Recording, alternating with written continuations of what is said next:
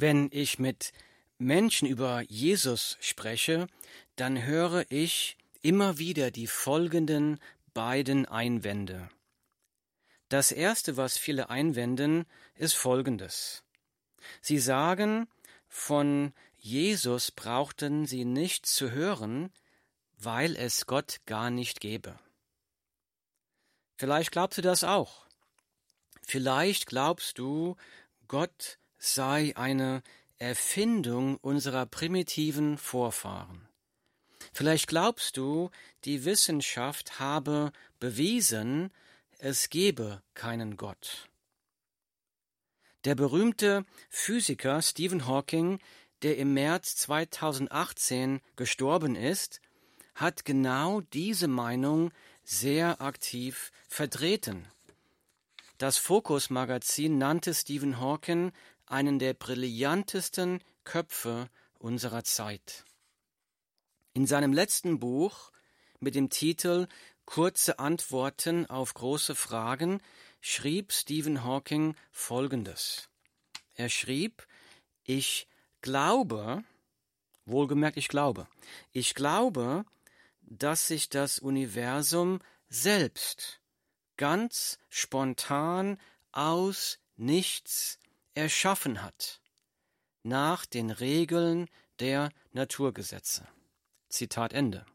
Nochmal Zitat, Stephen Hawking schreibt, ich glaube, dass sich das Universum selbst ganz spontan aus nichts erschaffen hat.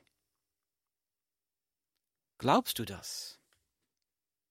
Ich muss ehrlich sagen, ich habe nicht genug blinden Glauben, um das zu glauben. Wenn du sagst, zeige mir einen Beweis, dass Gott existiert, dann schaue in den Spiegel. Deine Existenz beweist, es muss einen Gott geben. Jetzt kommen wir zum zweiten Einwand, den ich immer wieder höre, wenn ich Menschen über Jesus erzähle. Dann manche sagen, schön, ich sehe zwar ein, dass bei der Schöpfung ein Gott gewirkt haben muss.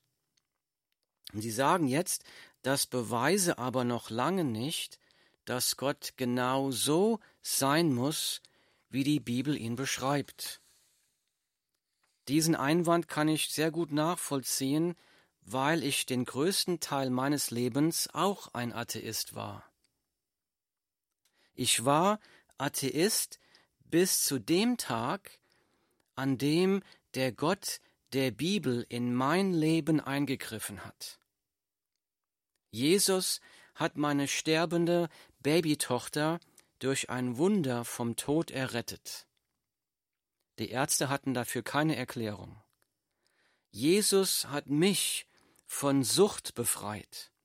Jesus hat meine zerbrechende Ehe gerettet. Jesus hat mein Leben vollkommen verändert und mir einen ganz neuen Anfang geschenkt. Der Gott der Bibel ist keine Erfindung des Menschen, sondern er ist eine erfahrbare Realität, die auch du erfahren kannst. Vor diesem heiligen, allmächtigen Gott, der das Universum geschaffen hat, der die Weltgeschichte in seiner Hand hält, der dich geschaffen hat, der dein Leben in seiner Hand hält, vor diesem heiligen Gott werden du und ich eines Tages stehen müssen, denn die Bibel sagt Folgendes, ich lese. Ich lese hier aus der Bibel, und ich sah einen großen weißen Thron und den, der darauf saß vor seinem Angesicht flohen die Erde und der Himmel, und es wurde kein Platz für sie gefunden. Und ich sah die Toten, kleine und große, vor Gott stehen, und es wurden Bücher geöffnet. Und ein anderes Buch wurde geöffnet, das ist das Buch des Lebens.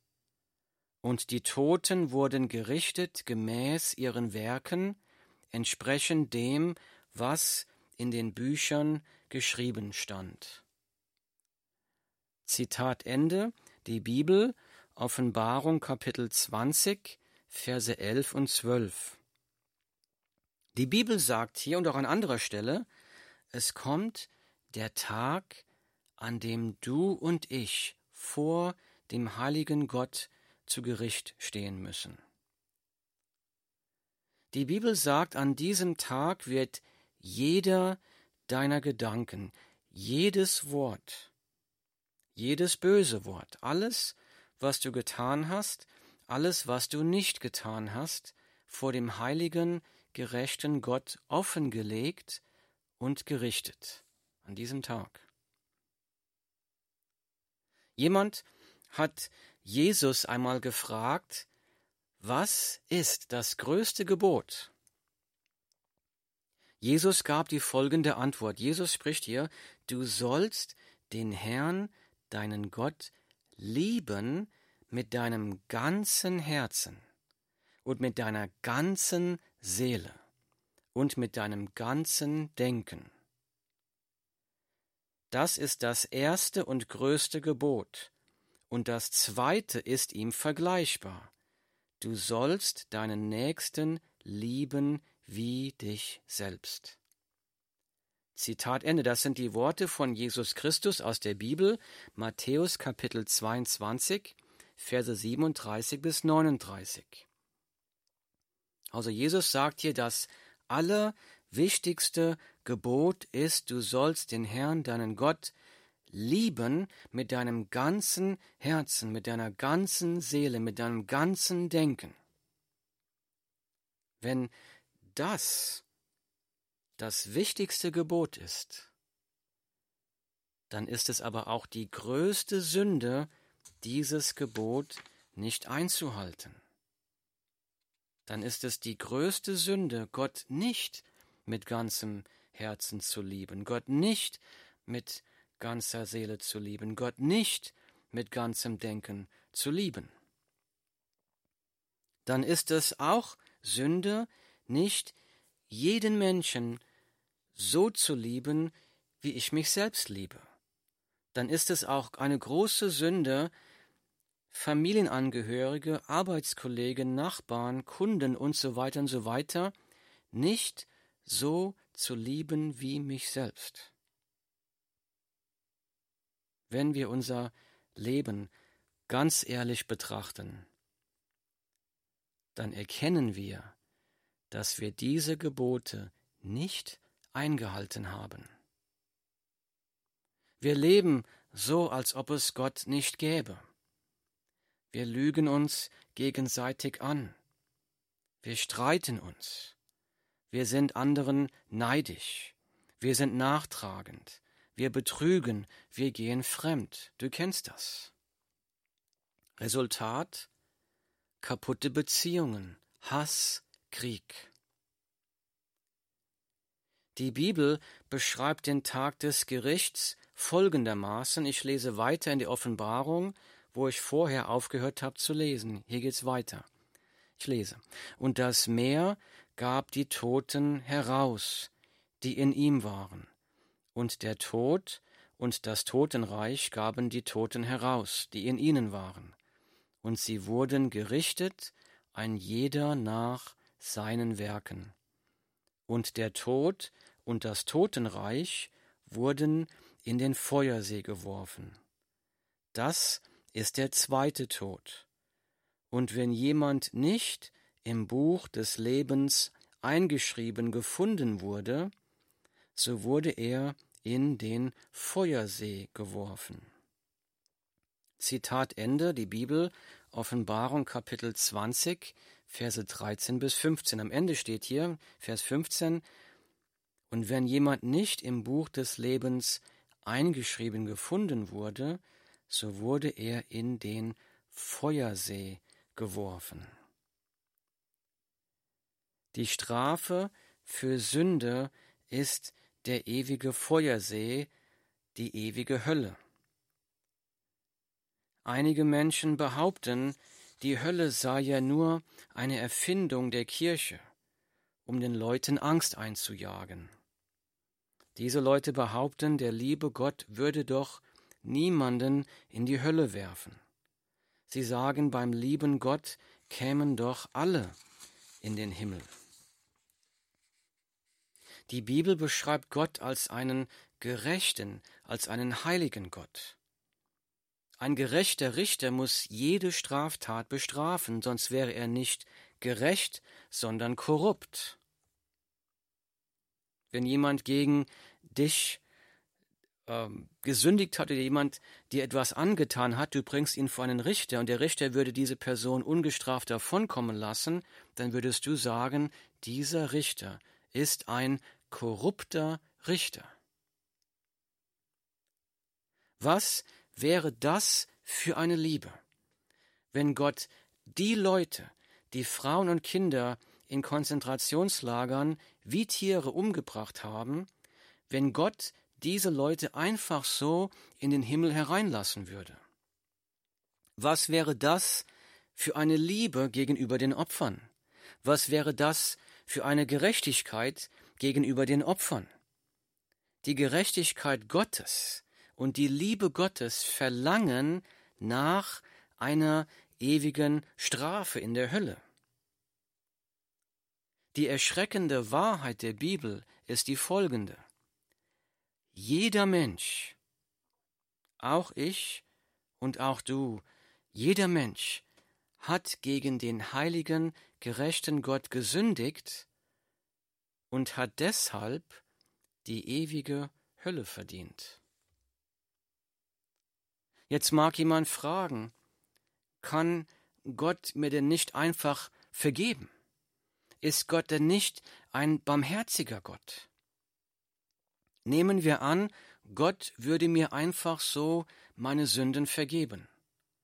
Das wäre zwar barmherzig, aber das wäre nicht gerecht, denn das gerechte Urteil, das ich verdient hätte, würde nicht über mich ausgesprochen werden, das wäre Ungerechtigkeit. Dann wäre Gott nicht gerecht, aber Gott ist ein gerechter Gott. Siehst du das Dilemma? Wie kann Gott gleichzeitig gerecht sein und gleichzeitig barmherzig? Wie ist das möglich? Die einzige Möglichkeit für Gott gleichzeitig gerecht und barmherzig zu sein, ist folgendes.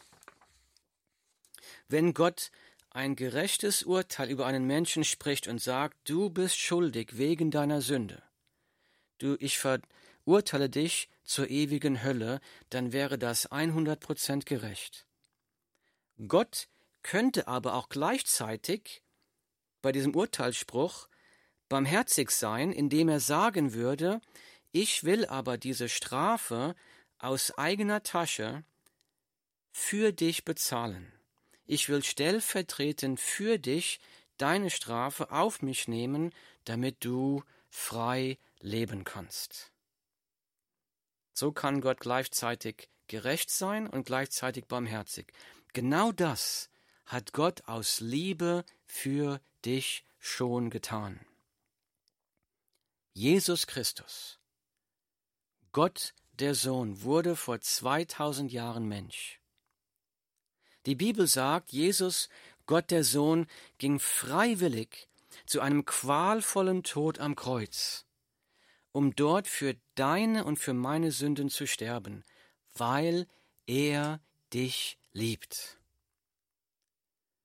Aus Liebe zu dir hat Jesus deine Strafe auf sich genommen und vollkommen bezahlt. Jesus Christus, Gott der Sohn, ist das stellvertretende Opfer für dich und für mich. Jesus Christus, Gott der Sohn, hat an deiner Stelle für dich persönlich, für deine Sünden gelitten, damit du Frieden haben kannst mit Gott. Aus Liebe zu dir. Die Errettung von den Sünden, die Errettung von der Hölle ist ein unverdientes Gnadengeschenk Gottes, das Jesus dir und mir am Kreuz mit seinem kostbaren Blut erkauft hat, weil er dich liebt. Die Bibel sagt, die Errettung von der Sünde, das Eintragen in das Buch des Lebens wird nur wirksam durch den Glauben an Jesus Christus. Es wird nur wirksam durch Glauben an Jesus. Es wird nicht wirksam durch gute Taten. Es wird nicht wirksam durch religiöse Leistung. Es ist ein unverdientes Gnadengeschenk, das man im Glauben nur empfangen muss. Jesus spricht, Jesus sagt in der Bibel, denn so sehr hat Gott die Welt geliebt, auch dich. Denn so sehr hat Gott die Welt geliebt, dass er seinen eingeborenen Sohn gab, damit jeder, der an ihn glaubt, nicht verloren geht, sondern ewiges Leben hat. Die Bibel, Johannes Kapitel 3, Vers 16. Eine wunderbare Wahrheit, die Jesus hier uns in seinem Wort gibt. Jesus sagt, denn so sehr hat Gott die Welt geliebt, dich geliebt, dass er seinen eingeborenen Sohn gab, das ist Jesus, damit jeder, jeder, da ist keiner ausgeschlossen, ist eine Einladung, die für alle Menschen gilt, damit jeder, der was, jeder, der an ihn glaubt, nicht verloren geht, sondern ewiges Leben hat. Das heißt das Eintrittskriterium in das Himmelreich Gottes. Frieden mit Gott ist ein unverdientes Gnadengeschenk, das Jesus Christus jedem Menschen annimmt, anbietet. Jeder Mensch kann Frieden machen mit Gott durch dieses Gnadengeschenk von Jesus Christus. Alles, was ein Mensch tun muss, um dieses Gnadengeschenk anzunehmen, ist an Jesus zu glauben. Zu glauben, ja, ich glaube, dass Jesus für meine Sünden gestorben ist. Es geht hier nicht um Religion, sondern um eine persönliche Beziehung zu Jesus Christus. Eine persönliche Beziehung zu Gott, dem Sohn. Jesus ist nicht nur am Kreuz für unsere Sünden gestorben, er ist auch am dritten Tag auferstanden. Jesus lebt. Wenn du zum rettenden Glauben an Jesus kommst, dann wirst du von neuem geboren. Dann wirst du mit dem Heiligen Geist erfüllt. Dann fängt Jesus an, mit seiner Kraft in dir zu wirken. Er fängt dann an, dich zu befreien von allem, was dich gebunden hält, was dich versklavt, von Sünde, von Sucht, von sündhaften Gewohnheiten. Er macht dich von Dingen frei, von denen du aus eigener Kraft nicht loskommen kannst. Dann fängt ein neues Leben für dich an. Ein ganz neues Leben, ein neuer Anfang. Jesus ist eine erfahrbare Realität. Ich habe vorhin in der Bibel gelesen, in der Offenbarung vom Tag des Gerichts, da haben wir gelesen Folgendes, und wenn jemand nicht im Buch des Lebens eingeschrieben gefunden wurde, so wurde er in den Feuersee geworfen. Offenbarung 2015. Das heißt, an diesem kommenden Tag des Gerichts wirst du in eine von zwei Gruppen fallen. Es gibt ja nur zwei Gruppen, die du reinfallen kannst am Tag des Gerichts.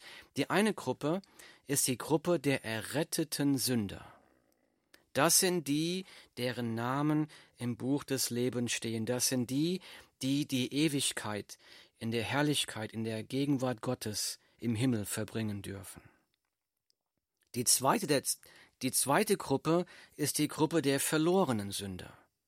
Das sind die, die nicht im Buch des Lebens stehen. Das sind die, die in die ewige Verdammung gehen müssen, in die Ewigkeit, im Feuersee, in der Hölle, denn das Wort Gottes sagt, und wenn jemand nicht im Buch des Lebens eingeschrieben gefunden wurde, so wurde er in den Feuersee geworfen. An diesem Tag wird es vollkommen gleichgültig sein, ob du arm oder reich bist. An diesem Tag des Gerichts wird es vollkommen gleichgültig sein, ob du begabt oder unbegabt bist. An diesem Tag des kommenden Gerichts wird es vollkommen gleichgültig sein, ob du gebildet bist oder ungebildet bist. An diesem Tag wird es gleichgültig sein, ob du schön, erfolgreich, berühmt, einflussreich und so weiter bist oder nicht. An diesem Tag des Gerichts wird es sogar vollkommen gleichgültig sein, ob du Mitglied einer Kirche bist oder nicht.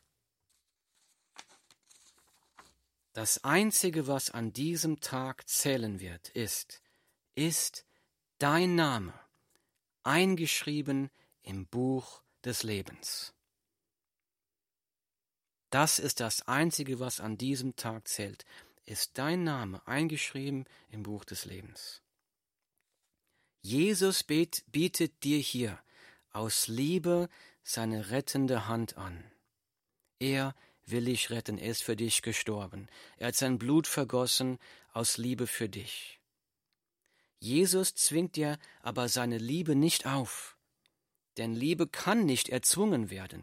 Liebe muss freiwillig gewählt werden. Und so bietet dir Jesus aus Liebe seine rettende Hand an. Die Bibel sagt, ich lese, denn wenn du mit deinem Mund Jesus als den Herrn bekennst und in deinem Herzen glaubst, dass Gott ihn aus den Toten auferweckt hat, so wirst du gerettet. Römer 10, Vers 9. Denn wenn du mit deinem Mund Jesus als den Herrn bekennst und in deinem Herzen glaubst, dass Gott ihn aus den Toten auferweckt hat, so wirst du gerettet. Bitte, lehne die Gnade und die Liebe, die Gott dir heute in Jesus Christus anbietet, nicht ab. Nimm diese Gnade und Liebe von Jesus Christus noch heute an. Bitte warte nicht auf morgen, denn morgen könnte schon zu spät sein für dich. Vielleicht gibt es kein Morgen für dich. Wenn du es noch nicht getan hast, dann nimm dieses unverdiente Gnadengeschenk Gottes noch heute im Glauben an Jesus an. Glaube, dass Jesus für deine Sünden gestorben ist. Glaube, dass Jesus lebt, dass er dein Leben verändern kann. Triff die lebensverändernde Entscheidung, von deinen Sünden umzukehren und Jesus als deinem persönlichen Herrn und Retter zu folgen. Dann wirst auch du gerettet werden, dann fängt auch für dich ein neues Leben an. Wenn du merkst, dass Gott hier zu dir spricht, wenn dir bewusst geworden ist, dass du verloren bist als Sünder vor Gott, wenn du Frieden machen möchtest, jetzt, hier und jetzt mit Gott, durch Jesus Christus, dann lade ich dich ein, mir nachzubeten. Es kommt nicht auf die Worte drauf an, es kommt auf diese Herzensentscheidung drauf an, ernste Sache zu machen mit Jesus. Ich lade dich dann ein, jetzt, hier und jetzt, ein neues Leben zu beginnen mit Jesus. Bete mit mir. Herr Jesus Christus, ich bekenne, dass ich gegen Gott gesündigt habe. Ich bekenne, dass ich die ewige Hölle verdient hätte. Jesus, bitte vergib mir. Ich glaube, dass du für meine Sünden gestorben bist.